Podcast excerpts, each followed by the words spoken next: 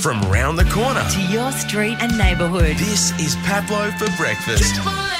We're checking in with Alex from the opinion website, thebigsmoke.com.au, to find out what's trending online this week. And Alex, this is an interesting one. We've been speaking a lot about AI over the last couple of weeks, but apparently voice actors are now enraged because companies can steal their voices using AI. Yeah, I mean, look, this isn't too far of a, of a reach in terms of you know people using deep fake versions of celebrities. Um, to you know, we recently saw that happen with Joe Rogan, where uh, a deep fake version of him was uh, you know advertising different products online and it had nothing to do with him. So you know, it's not just visual artists and and celebrities that feel the AI issues around you know their own credibility and their own you know copyright protection.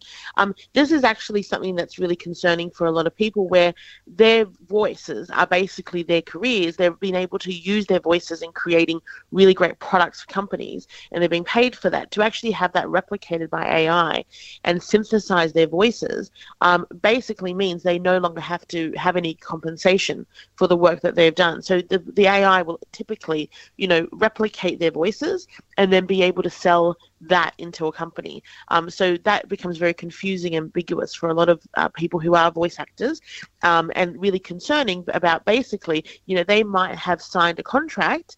And um, and not realize that that means that their voices can then just be replicated and used elsewhere without them being paid. Wow, I'm going to be out of a job in a couple of years. AI will be hosting this radio show in the not too distant future, I fear. True.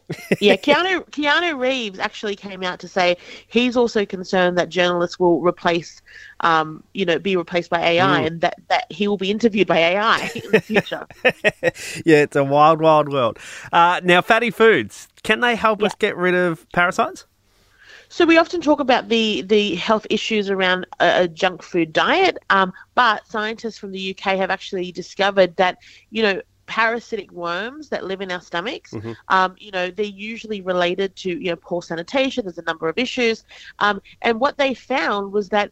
Uh, the immune system was actually able to get rid of the parasites if the person had a high fat diet. Ah. Now, that doesn't mean you necessarily have to be eating hamburgers. You could have a high fat diet that's avocados and things like that. But they found that the nutrition really did impact the parasite worm infection um, and that it, the high fat diet impacted the immunity of the individual. So, so this is great news for, for people who are concerned about this. But I have to um, clarify it doesn't mean that you would have a high fat diet and be overweight. It was simply about the way our immune responses were when we're, we're eating certain foods. So don't go out and eat five hamburgers and five mm. avocados. Is that what you're And you telling me? probably don't have worms.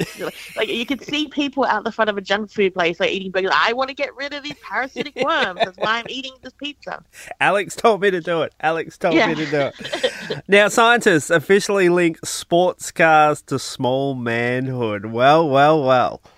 I, I know that this has always been a throwaway comment by people, especially when they're jealous of the car, right? Yeah. So, but scientists have actually found a psychological trait that links flashy sports car with a man's manhood and the size of it. So, so basically, they the, the way they did it was they actually asked the man what they believed about their own manhood Oh, yeah. uh, before asking them about luxury cars, um, and they found that um, those who who had average to smaller manhood were more likely to give phony statistics and more likely to rate a sports car higher. Right. And own That's all I have to say. That's all. I, yeah, and own it. That's it's why it was really important to them to have it, and that's all I have to say about the study. I'm going to look at people driving sports cars very differently from uh, now on. Officially, scientists have delivered it. Follow the science, people. uh, Alex, it's always good to chat. We'll check in next week. If you want to join the convo, check out any of those stories. Jump online at thebigsmoke.com.au. Catch you in a week. Thank you. The feel good start to your day. This is Pablo for breakfast. Triple